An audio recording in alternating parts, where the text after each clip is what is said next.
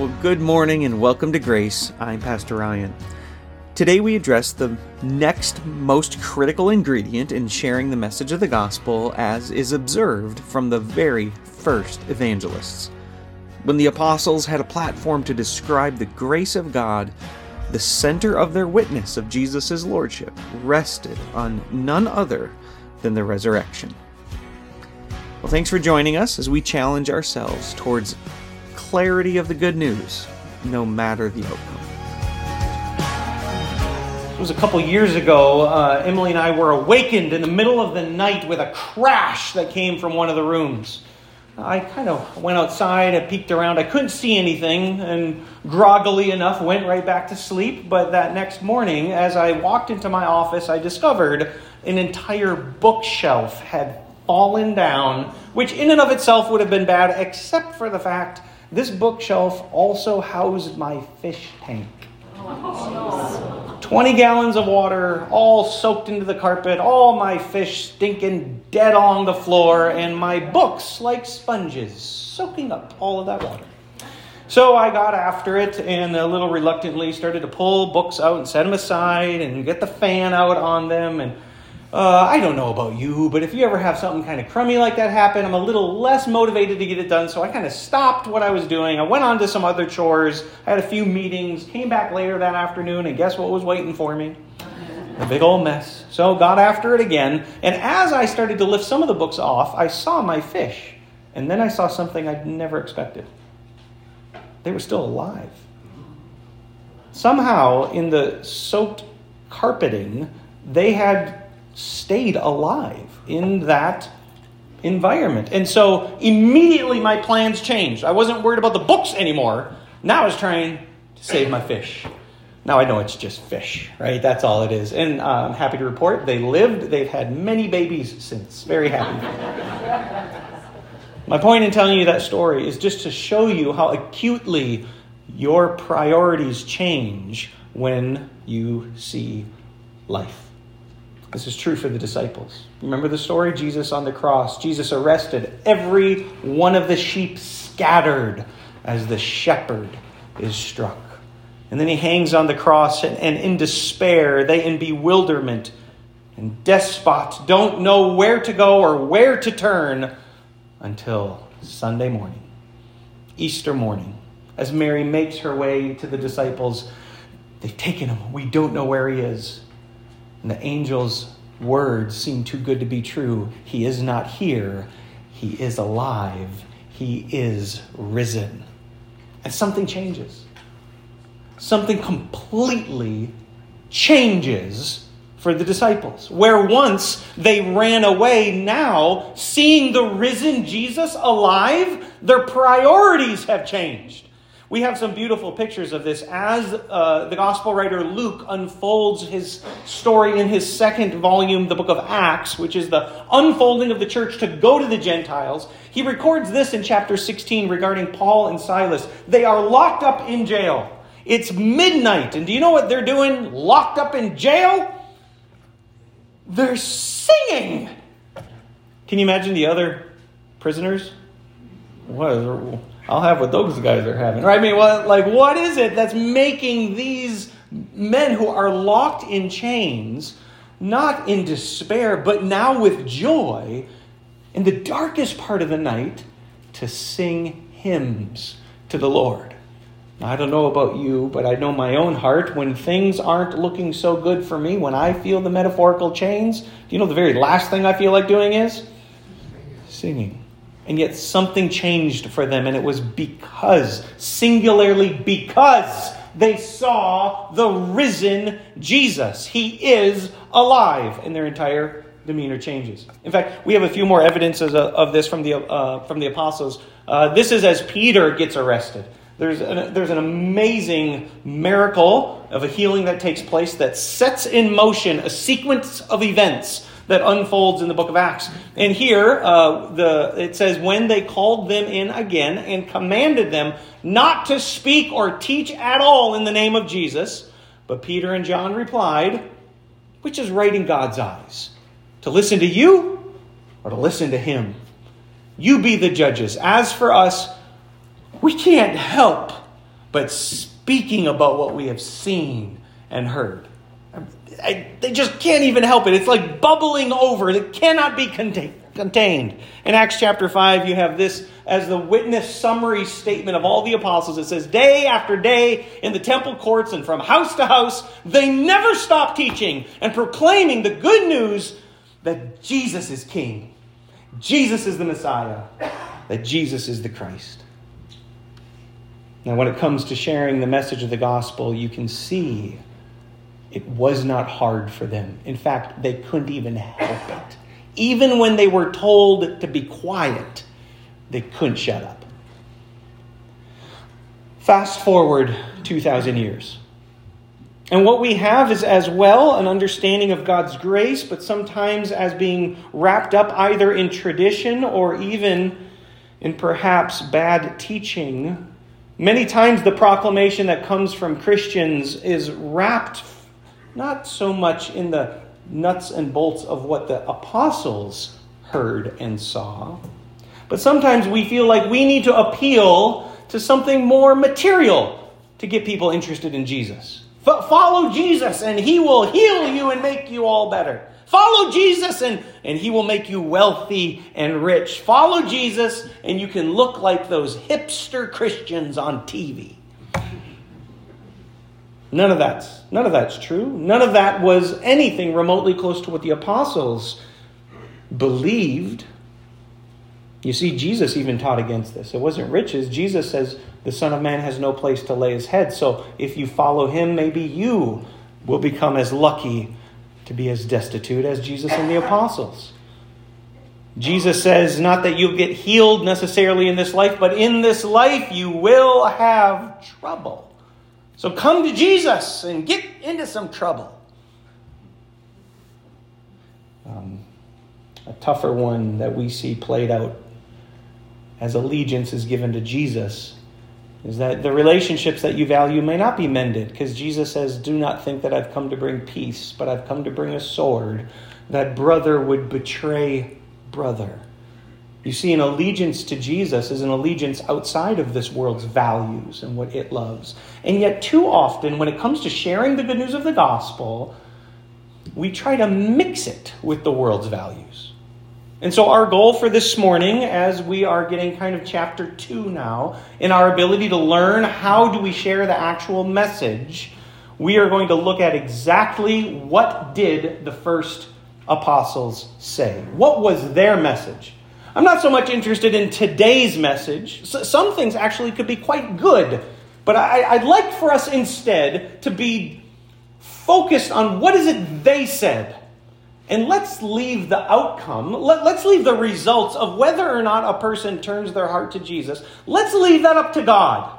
And let's see if we can focus, having made a unique recalibration to our sharing of the gospel, to say it's successful. Not if they necessarily repent and come to faith, but it's successful if I clearly described the truth. I brought a stack of books with me that I am using as I'm working through this material. This one focuses on, for evangelism, hospitality and listening. It talks about having them over for a cup of coffee. That's a very good strategy. This one's all about warning people about hell. Maybe that's your strategy to share the good news, identifying idols in their lives, and then focusing on God's sovereignty and his grace and his power. This one's all about displaying the love of God through good works and loving your neighbor. This one has to do with basing your strategy upon the context of relationships and focusing really on the heart of individuals. And this one is all about developing a church culture that fosters evangelism. Bad stuff or good stuff? What do you think?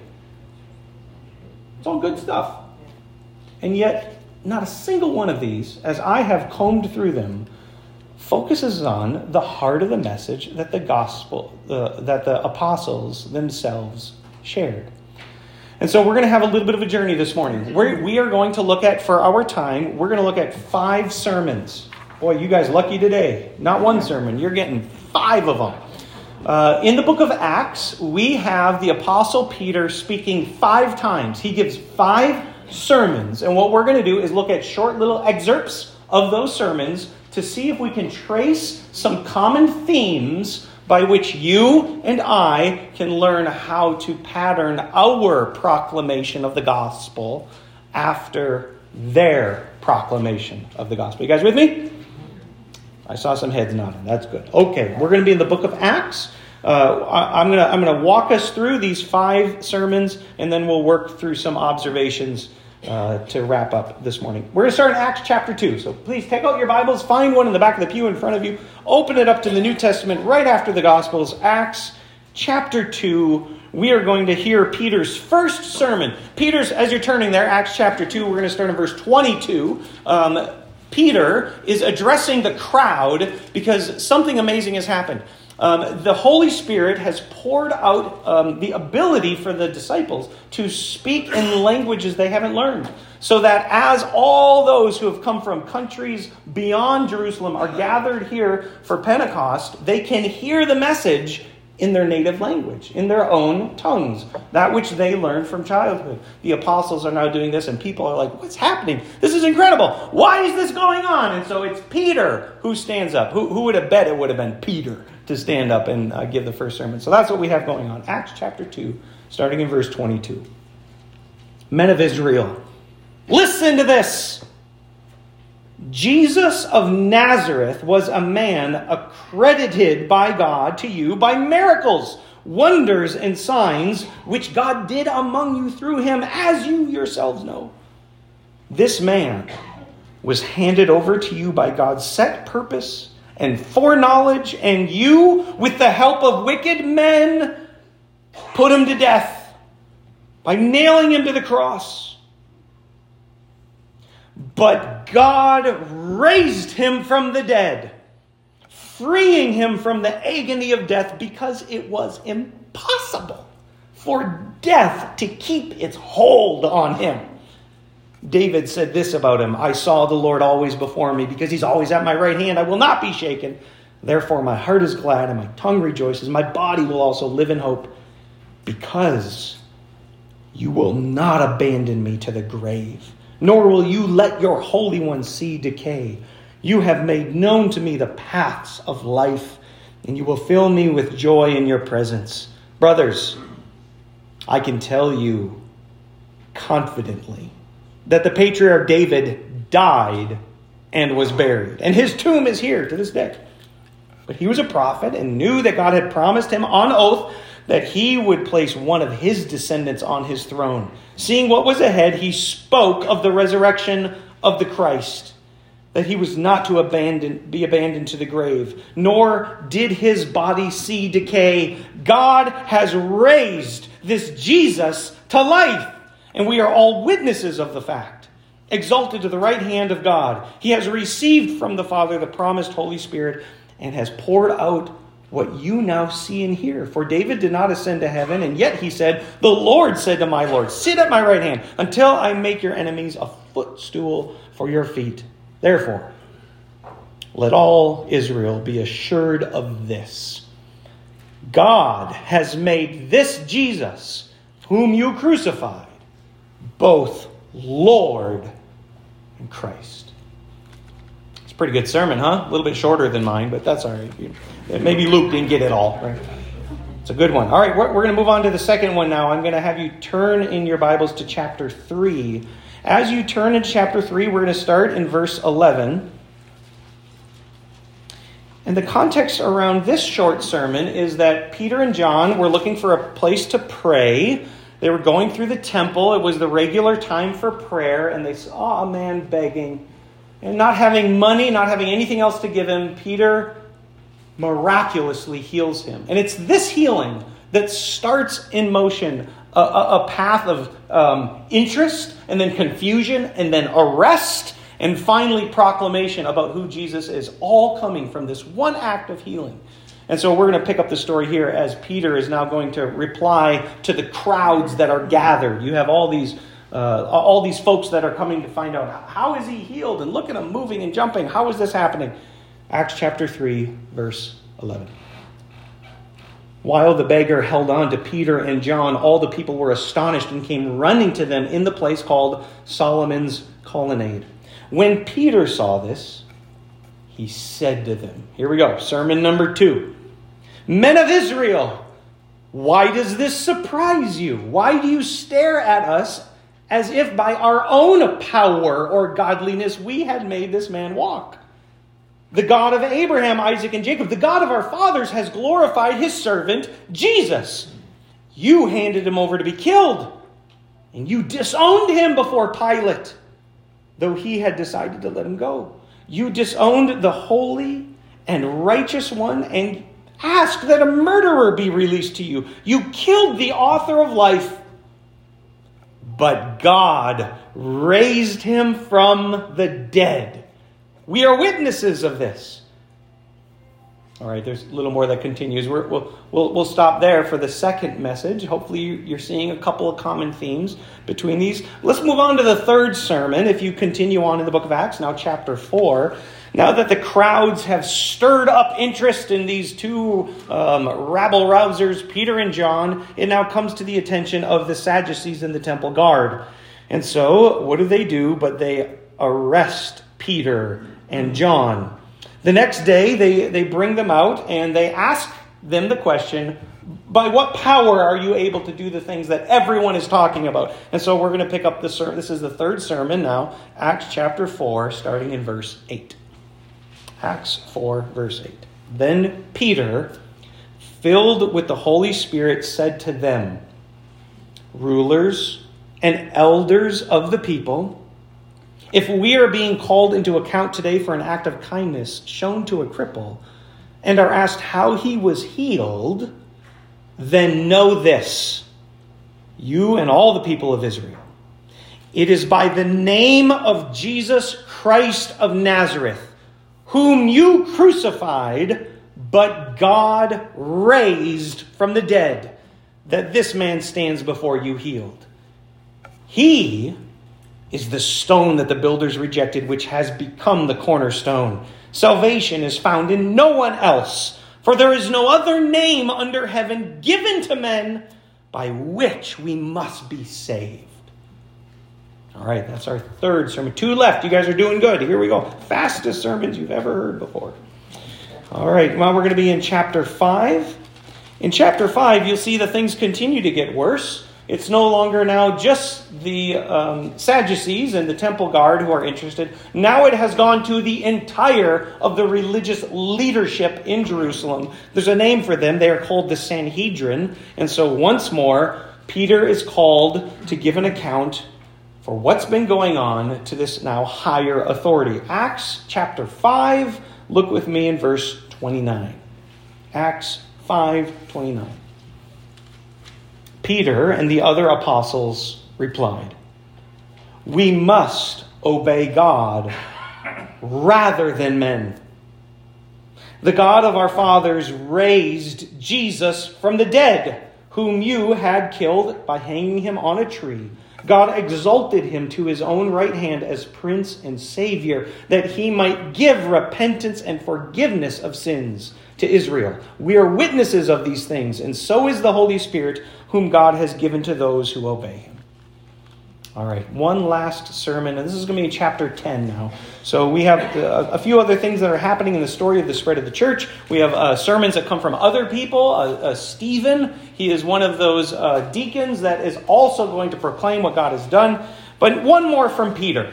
Again, 5 sermons from Peter. We're looking at them all. We're trying to draw together common themes that we can identify through each one of these messages and to see if there's anything in there that we can adopt when we share the gospel as well. Acts chapter 10 in verse 34. As you're turning there, just know that Peter is no longer standing trial. Peter is now no longer before the Jews. He has now gone to the house of a Gentile, a man named Cornelius, employed by Rome. And so this is now the sermon Peter gives for the first time to Gentiles. Verse 34. Then Peter began to speak. I now realize how true it is that God does not show favoritism, but accepts men from every nation who fear him and who do what is right. You know the message God sent to the people of Israel, telling the good news of peace through Jesus Christ, who is Lord of all. You know what has happened throughout Judea, beginning in Galilee after the baptism John preached, how God anointed Jesus of Nazareth with the Holy Spirit and power, and how he went around doing good and healing all who were under the power of the devil, because God was with him. We are witnesses of everything he did in the country of the Jews and in Jerusalem. They killed him by hanging him on a tree, but God raised him from the dead on the third day and caused him to be seen. He was not seen by all the people, but by witnesses whom God has already chosen, by us who ate and drank with him after he rose from the dead.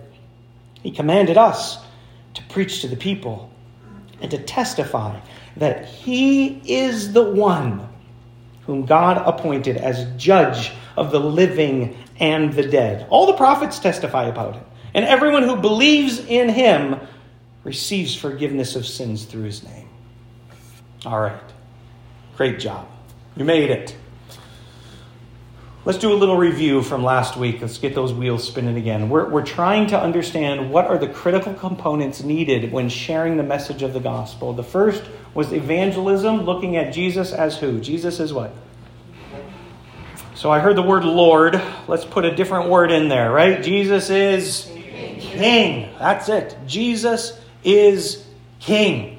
I heard from Jana this past week at the meal. She was saying how she had some friends who were being a little bit bullying to her about who is in charge of her and who she report to. And she had had enough of it at one point. If you know Jana, you know she can get to that point. And she said, "I'll tell you this. Jesus is my king. Do you want to meet him?"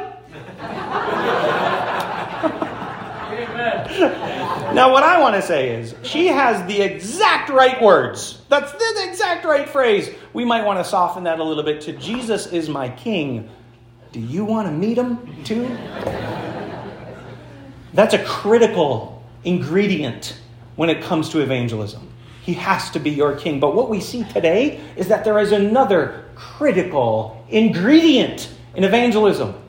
And it's something that I hate to say, I feel like is lost a little bit in all of the ways in which we are taught to present the gospel. And it's simply this. He's alive. You know what? I don't need to convince you of that. That's simply factual. He is not dead. He's alive. And that becomes the centerpiece of the message of those who witnessed Jesus and then is passed down to the disciples who they taught and the disciples who they taught all the way to today. Jesus is King and Jesus lives. I have a few observations that I'd like us to walk through. I'm presenting them as forms of answers to the question on why resurrection, the message of resurrection, why is it so critical for us? And the first one is who does the message of the resurrection focus on in evangelism? And the first thing that we learn is that the resurrection dignifies Jesus. I'm not using the word dignity here as though Jesus didn't have dignity. What it means is it highlights him as other. It highlights him as completely separate from all others. It brings dignity, honor, fame, praise, glory to Jesus. Now, there's a lot of good things that Jesus did in his life. There's all kinds of amazing things that you could use to ascribe this kind of honor to Jesus. But there is one above all. According to the scriptures, according to the apostles, there's one characteristic of his life and death that stands head and shoulders above all things, and it is the resurrection. In fact, as you heard today from Peter, the resurrection is the central theme of Jesus' lordship. If we look back into the passage that we have at the very beginning, Acts chapter 2, remember it was his first sermon, in verse 36, by virtue of highlighting the resurrection, Peter concludes with these words. He says, "Therefore, let all Israel be assured of this. God has made this Jesus, who you guys killed, both Lord and Christ." It is the resurrection of Jesus that is the central theme of his being Lord. The second thing that we see that gives dignity to Jesus is that resurrection reveals Jesus' triumph over death. Now, that may seem to you to be obvious, right? I mean, if he rose from the grave, clearly you go toe-to-toe with death and Jesus, who are you going to bet on? This is not a trick question. Like, Jesus wins every time, 10 times out of 10. I think if you were, you'd be picking fighters or something like that for a bout, right? And in one corner, you have death, and in the other corner, you have Jesus. Come on, it's over. It's over even before it starts. When I was in the Bahamas, we had this one bus that we were working on, and there was a problem with the solenoid. There was a problem, it seemed, with the batteries. I was working with a partner, and he was outside. He said, okay, kill it, cut it off. So I jumped in the bus, and I turned the key off. But the bus didn't turn off. He said, turn it off! I said, I'm trying, it's not turning. I pulled the key out, and the bus is still running. Some of you know sometimes diesel engines can have problems like this. We had to unhook the batteries and snuff the engine to get it to quit. I mean, that's...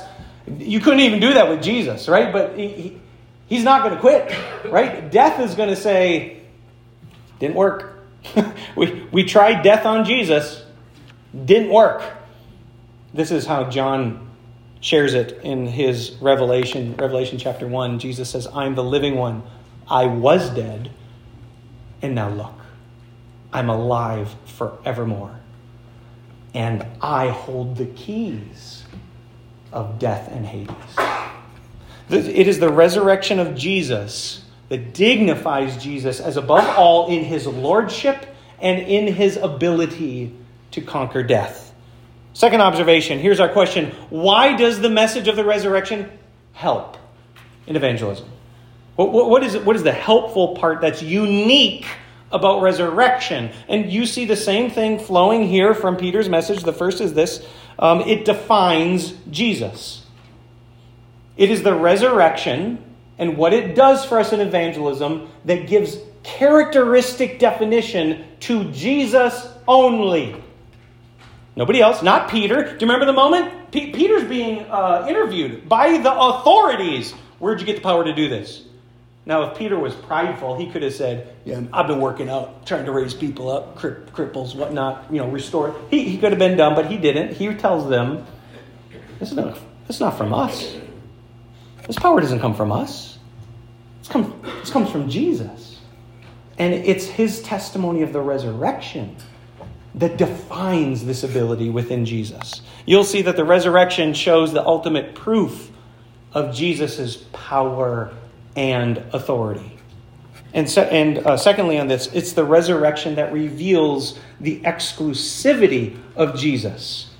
If you look back with me in the messages here in chapter 4, you'll remember that as Peter and John continue to get called before higher and higher authorities, they get called before the temple leaders, and it's this word that Peter concludes with, salvation is found in no one else, for there is no other name under heaven that's given to men by which we must be saved. Other than the name of who? Only Jesus. How is that true? Well, because you guys killed him and God raised him up. That's how we know this.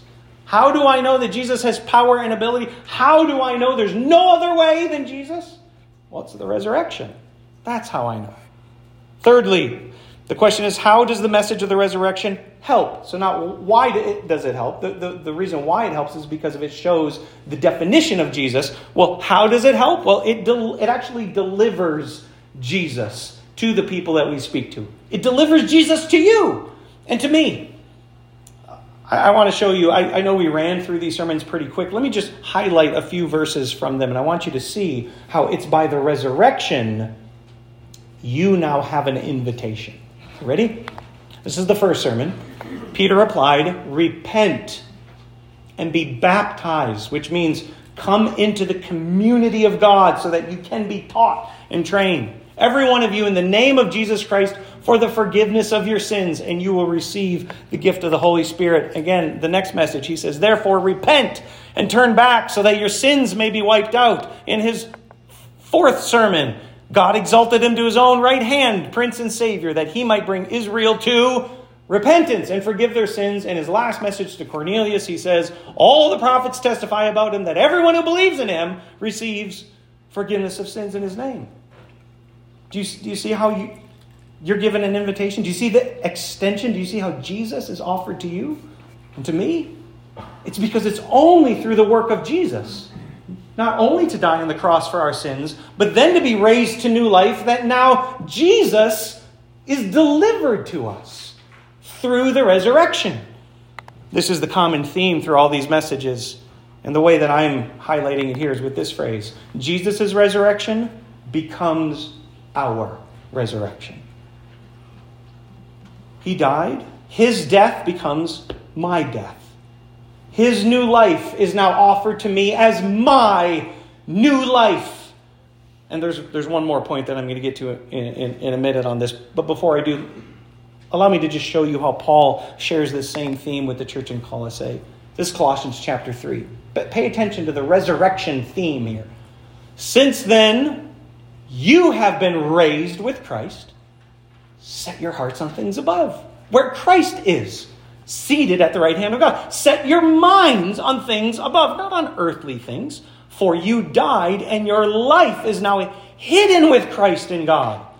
When Christ, who is your life, appears, then you also will appear with him in glory. I want you to know that the way in which the message of the resurrection helps us in evangelism is that it is the resurrection alone that then gives the opportunity for an invitation that we can repent and be forgiven.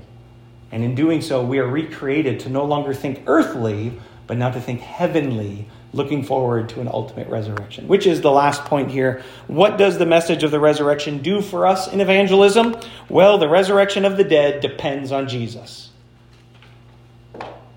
The resurrection of the dead depends on Jesus' resurrection.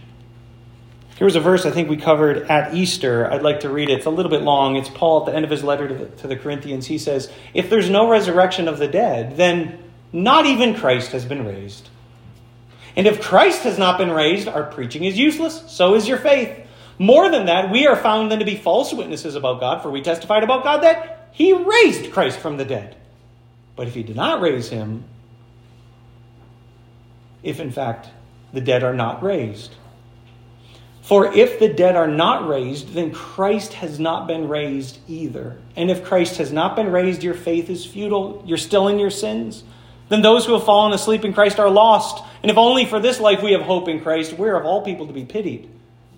But Christ has indeed been raised from the dead, the first fruits of those who have fallen asleep. You see, the resurrection of the dead as a future hope for you depends on Jesus. And this is how I want to phrase it. It's that the resurrection is the fact and the hope of our faith. The resurrection is the fact of our faith, and it's the hope of our faith. Now, we read through these sermons. Did you see how things continued to get a little worse from man's perspective for Peter? Like, first the crowd was a little bit annoyed, and then it was the temple leaders who were a little bit bothered, and then pretty soon it was the entire Sanhedrin who are saying, hey man, what's going on? Do you see how things didn't quite go maybe the direction that sometimes we would hope our efforts of evangelism go? Well, let's ask the question, did Peter do something wrong? Maybe Peter should have just softened the message. Maybe he was being too offensive, and that's why everybody overreacted. I want to submit to you that I don't think that's at all something we need to be concerned of. Instead, I think what we need to be concerned of is sharing the message accurately and letting the outcome be up to God for wherever the Spirit of God is working on in their hearts. In fact, we have another set of stories that I'm not going to spend much time on this morning that come from the Apostle Paul. The Apostle Paul gets arrested. He gets the people stirred up around him. I want to show you his response here 3 times at the end of the book of Acts. Then Paul, knowing that some of them were Sadducees and the others Pharisees, called out in the Sanhedrin, my brothers, I am a Pharisee, descended from Pharisees. I stand on trial. Why? because of the hope of the resurrection of the dead. That's what now has Paul on trial. And then he gets taken before the governor. This is Felix. So it's going up the chain just like it did for Peter. Paul says, however, I admit that I worship the God of our ancestors as a follower of the way, which they call a sect. I believe everything that is in accordance with the law and that is written about the prophets. That I have the same hope in God as these men themselves have, that there will be a resurrection of both the righteous and the wicked. And just one more at the end of the book of Acts. Now he stands before King Herod Agrippa II. It's even worse than a governor. He's now before a king, Paul says, and now it was because of my hope in what God has promised our ancestors that I'm on trial today. This is the promise of our 12 tribes are hoping to see as they earnestly serve God day and night. King Agrippa, it is because of this hope that these Jews are accusing me. Why should any of you consider it incredible that God raises the dead? For Paul, it was not only a fact, it was the hope of his proclamation. All right. Thank you all for tracking with me through all of these messages. Just before we end this morning, let me offer to you some encouragement for how you and I can use the message of the resurrection when we witness to our neighbors. Step number one, pray. The whole account of these sermons through the book of Acts begins with Peter and John going to prayer. It's 3:00. They're headed to the temple. They're going to pray. I will continue to submit to you that there's very little you can do on your own. And so ask God to help you in that. Secondly, let us learn to prioritize the correct message of evangelism and not necessarily the outcome of evangelism. I'm not against any of the strategies. I'm not against of any of the methods that we can learn by which we can best learn to communicate the message.